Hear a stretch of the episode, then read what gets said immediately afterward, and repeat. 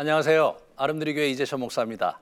이제 오늘 참 요나단을 만나면서 다윗이 그 먹구름 속에서 고통스럽고 힘든 이야기를 이제 풀어내는 장면입니다. 그 속에서 우리가 하나님의 사람 앞에서 하나님의 사람 앞에서 받는 위로와 힘이 우리에게 얼마나 중요하고 다윗에게 얼마나 중요했는지 그 부분을 같이 잘 생각해 보고요.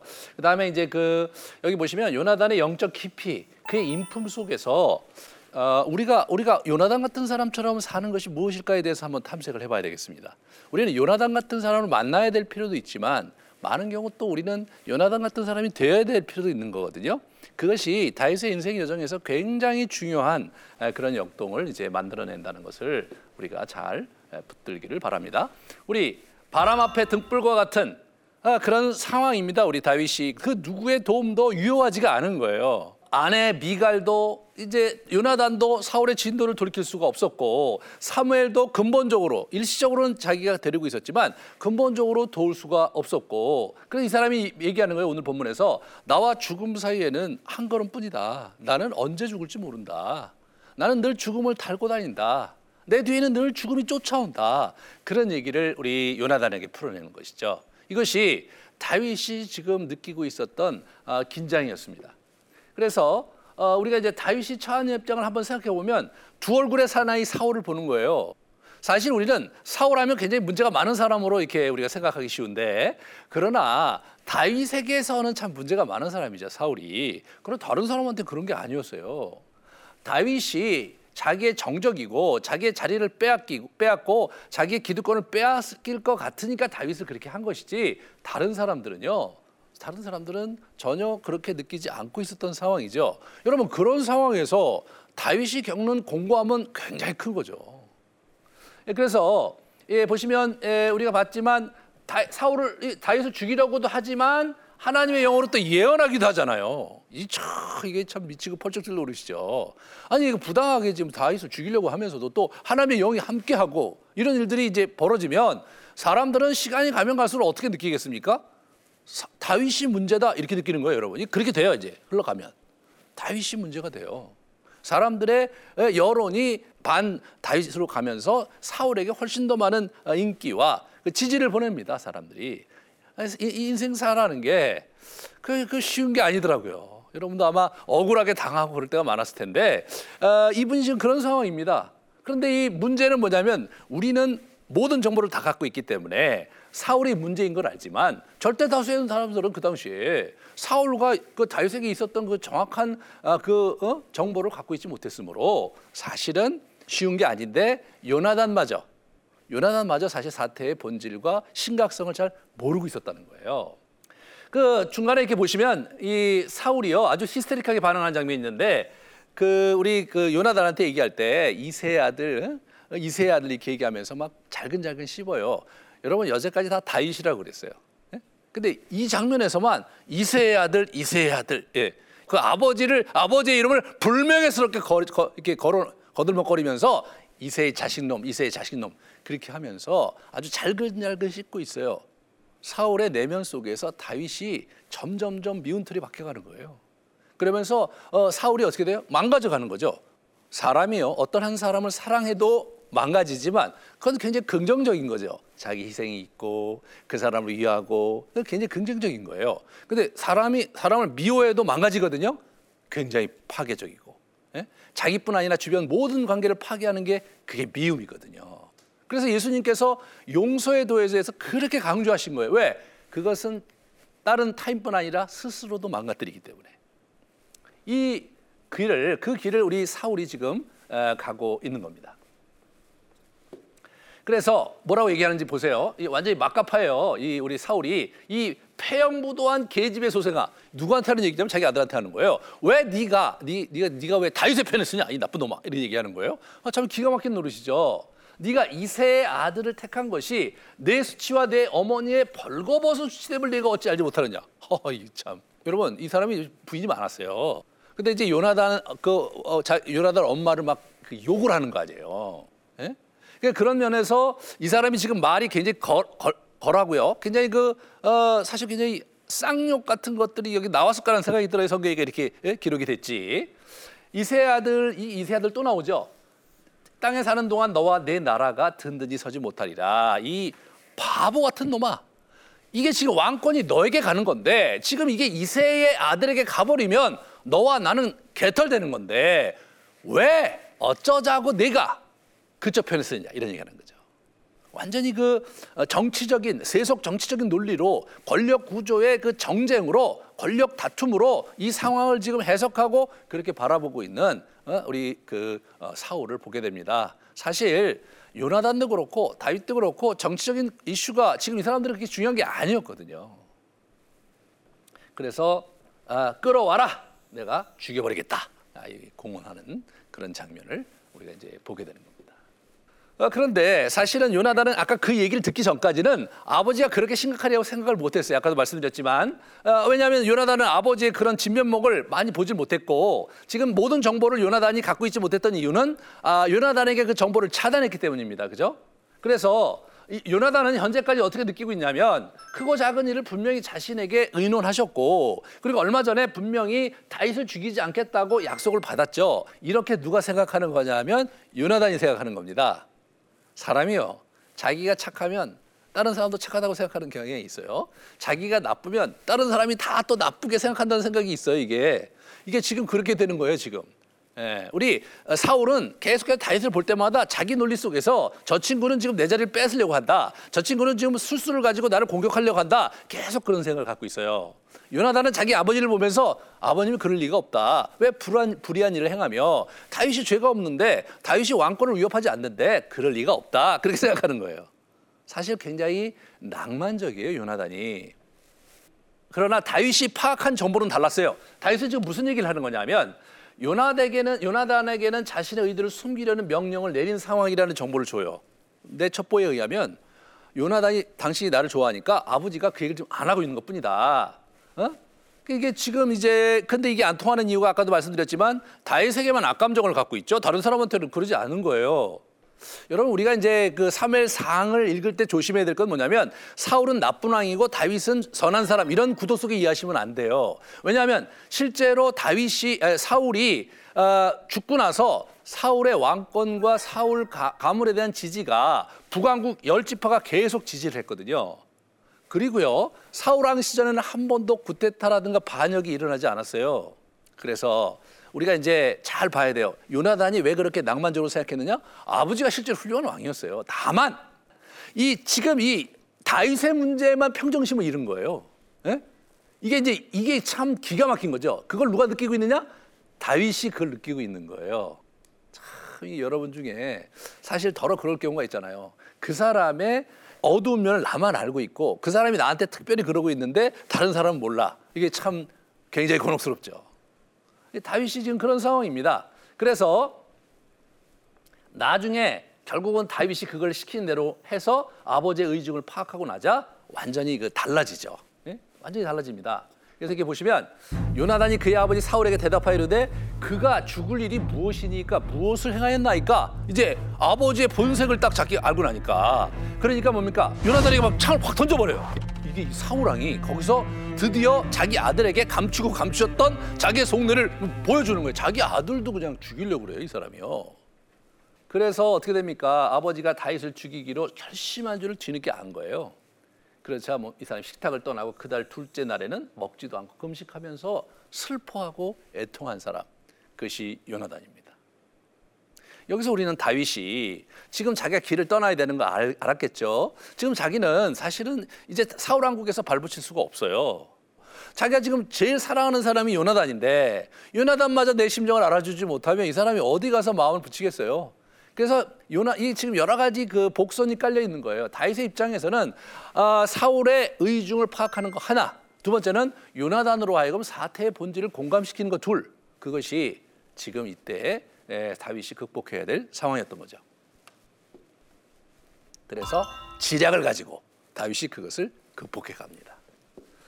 이 사람이 드디어 입을 여는 장면이에요, 여러분. 19장 내내 계속해서 급박하게 흘러갔습니다. 먹구름이 짙게 계속 끌리면서 어, 어, 깔리면서 그 사울이 사람을 보내서 자기를 죽이려고 계속 사람을 보내요.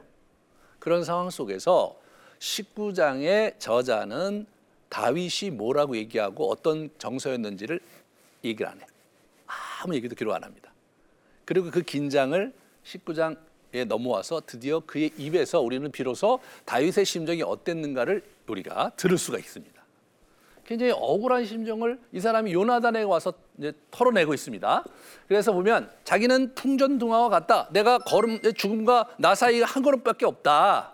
그러면서 이 사람이 이제 얘기를 하는데 이제 다, 저기 우리 그 요나단이 약간 좀 아 뭐 좀 약간 그렇게까지 심각하게 생각 안 하는 거예요. 야, 내가 잘못했으면 차라리 차라리 네가 날 죽여라. 음, 네가 보기에 내가 보기에 내가 잘못했으면 내가 내가 너희 아버지의 칼에 죽을 게 뭐냐? 나는 네 칼에 죽겠다. 이렇게 아주 비장하게 얘기를 하는 거예요. 그러면서 부탁을 하는 거죠. 너희 아버지 사울 왕의 의도를 제발 좀 파악해 달라. 내가 그 본심을 알고 싶다. 예, 그렇게 이분이 이제 마지막에 떠나기 전에 한번 확인하고 싶었던 거예요.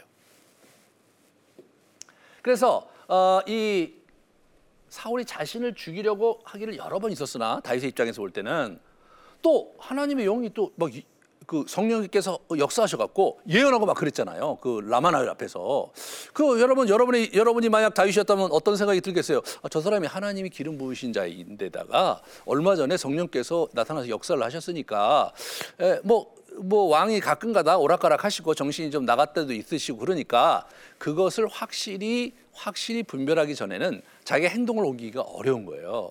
그래서 지금 여기까지 온 거죠. 그래서 이분이 이제 3일간 동안 이렇게 숨어서 들에 숨어서 어 우리 요나단이 하는 것 속에서 이 사울 왕의 그러한 본심을 파악하려고 합니다.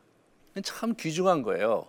우리가 갈등 국면에 들어갈 때 조심해야 될 게 뭐냐면 팩트를 정확하게 확인하고 거기에 마땅한 대응과 마땅한 태도를 보이는 게 되게 중요합니다.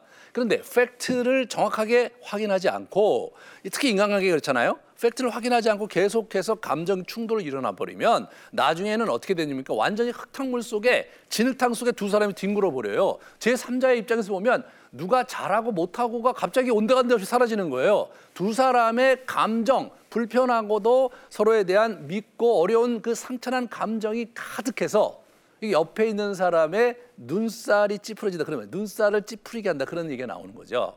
사실 우리는 인간관계에 있어서 때로 갈등을 잘 직면하면서 극복해야 될 필요가 있는데 그때 조심해야 될 건 뭐냐?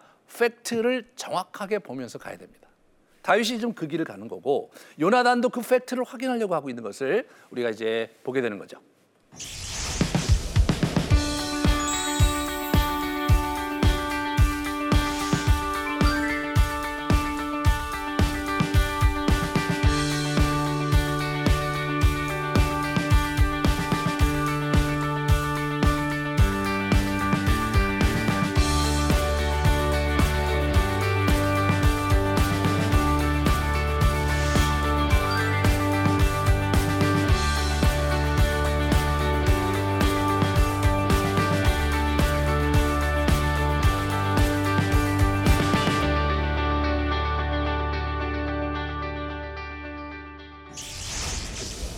그 장면에서 우리 그 어, 요나단의 진면목을 보는 데요. 이 다윗을 중심으로 문제를 잘 바라보려고 애를 써주고 있어요.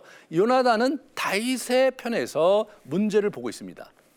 그는 왕국의 이인자이면서도 왕국의 황태자이면서도 다윗의 처지에서 상황을 보려고 하고 있어요. 실제로 실제로 어, 얼마 전에도 19장에서 다윗의 위기를 구출해 준 적이 있었습니다. 그를 생명처럼 사랑했어요. 여러분 4절에 보시면 이런 말이 나와요.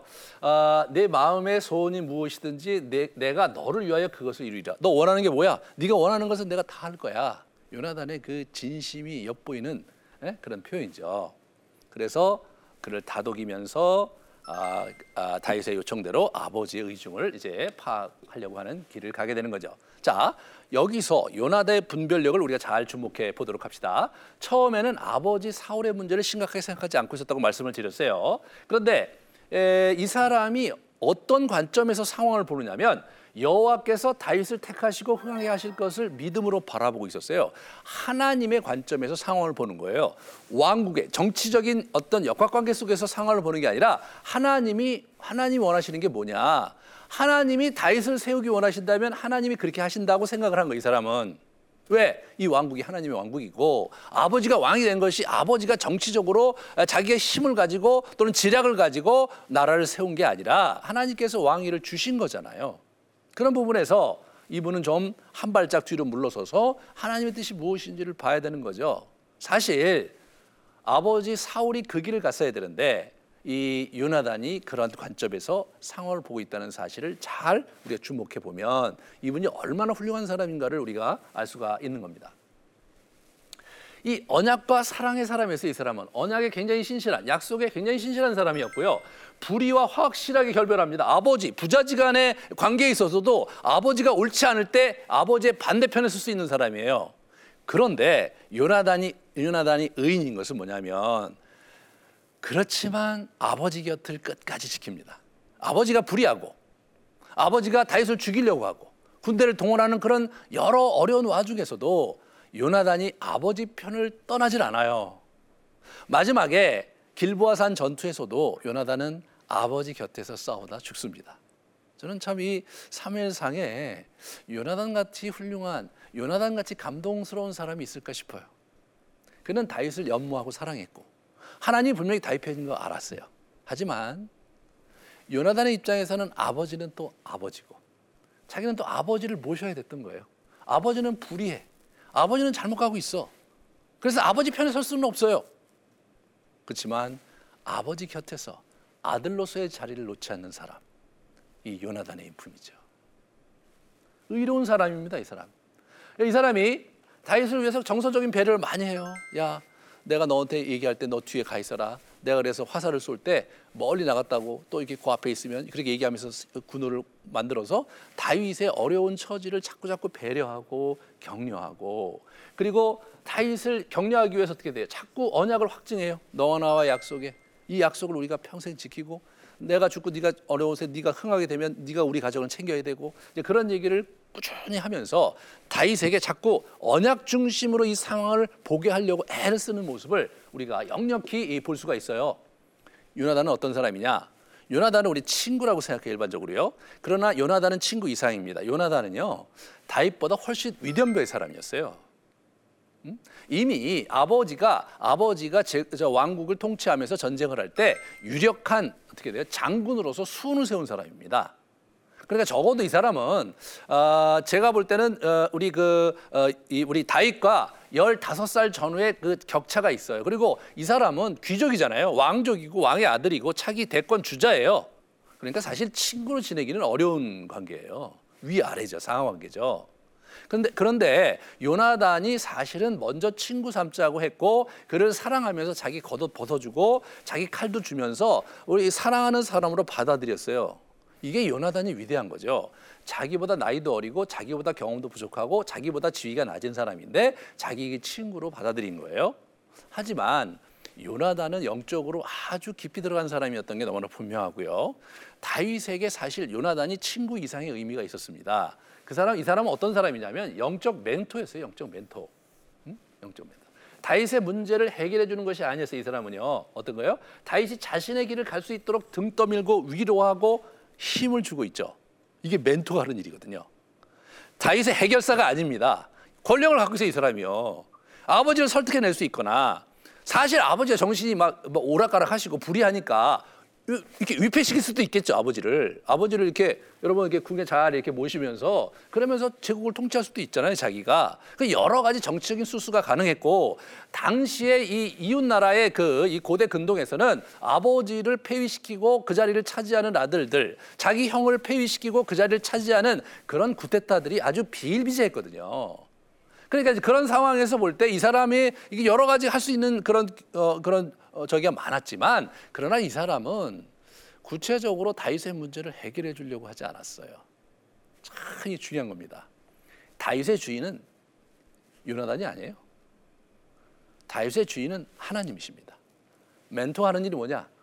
다윗이 하나님께서 원하시는 길을 가, 게 하려고 격려하고 힘을 주고 바른 원리에 가게 하려고 하는 그런 그런 모습이 우리 요나단에게 있었거든요. 이게 바로 영적 멘토가 하는 일이죠. 그러니까 친구 이상의 영적 멘토였습니다. 이 영적 멘토인 요나단이 다윗을 보면서 울어요. 영적으로 자신의 상황을 보는 시각을 열어줘요. 우리 다윗에게. 다윗에게 격려하면서 하나님이 너와 함께 할 것이고 우리 아버지도 그걸 안다. 그런 얘기를 하면서 하나님의 관점에서 하나님이 너를 기억하시 반드시 네가 왕이 될 것이다.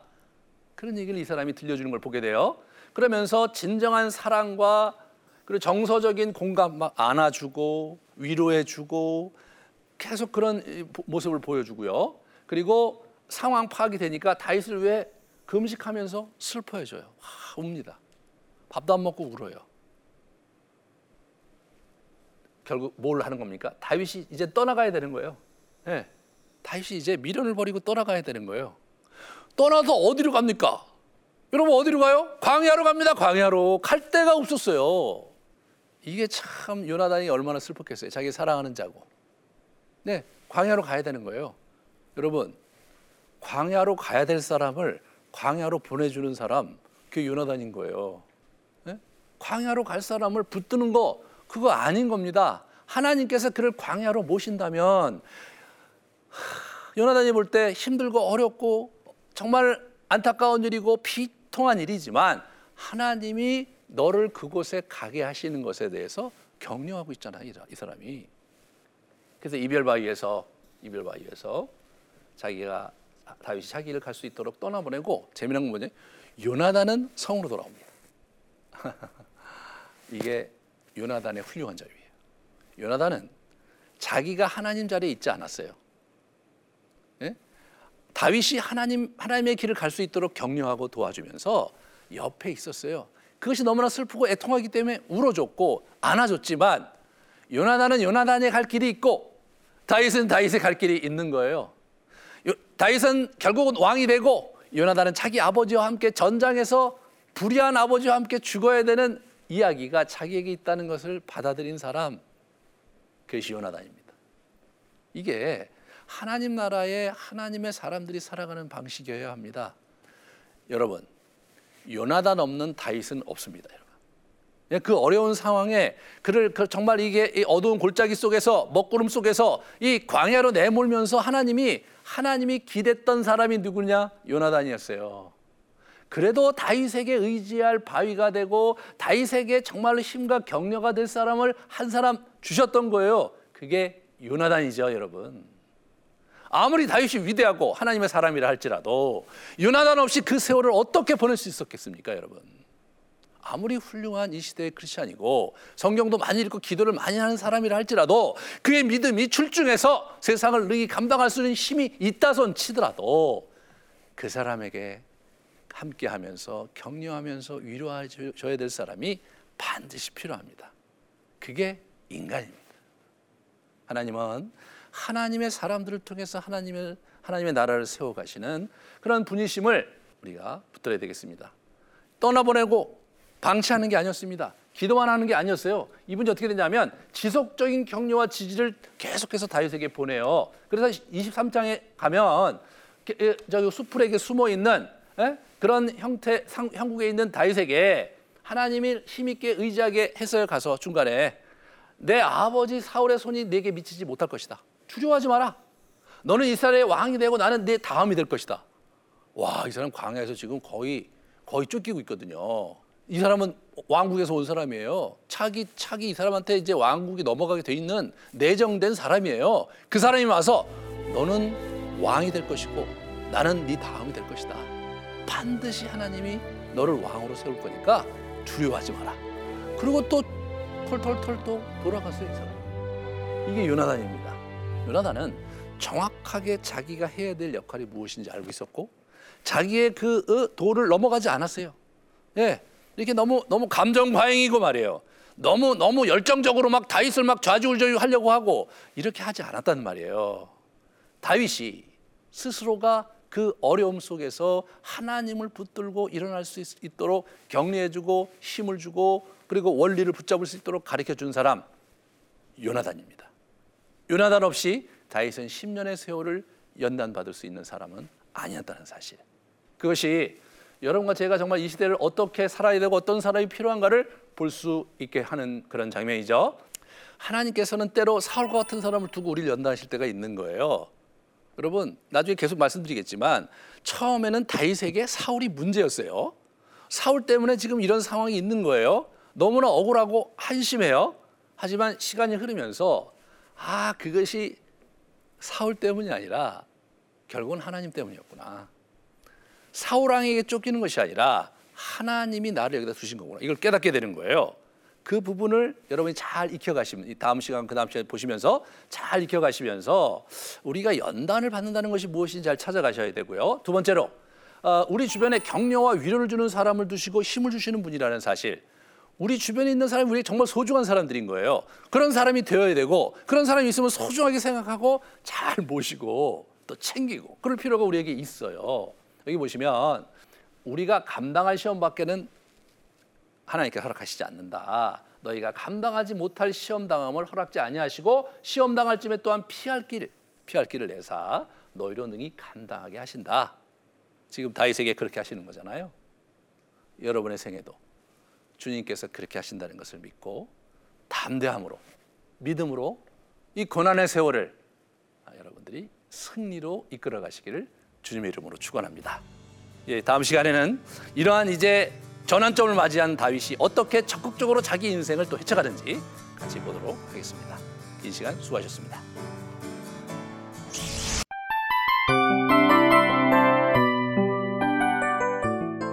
이 프로그램은 청취자 여러분의 소중한 후원으로 제작됩니다.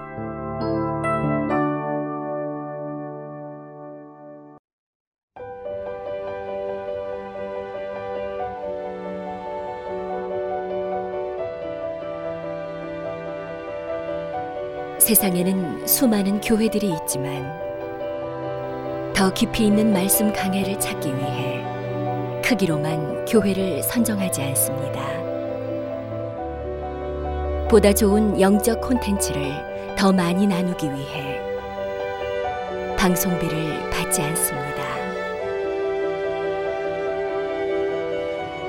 1년 365일 복음만 전하고 싶어서 우리는 광고를 하지 않습니다. 온누리의 복음을 땅끝까지 CGN TV와 함께 땅끝 선교사가 되주세요.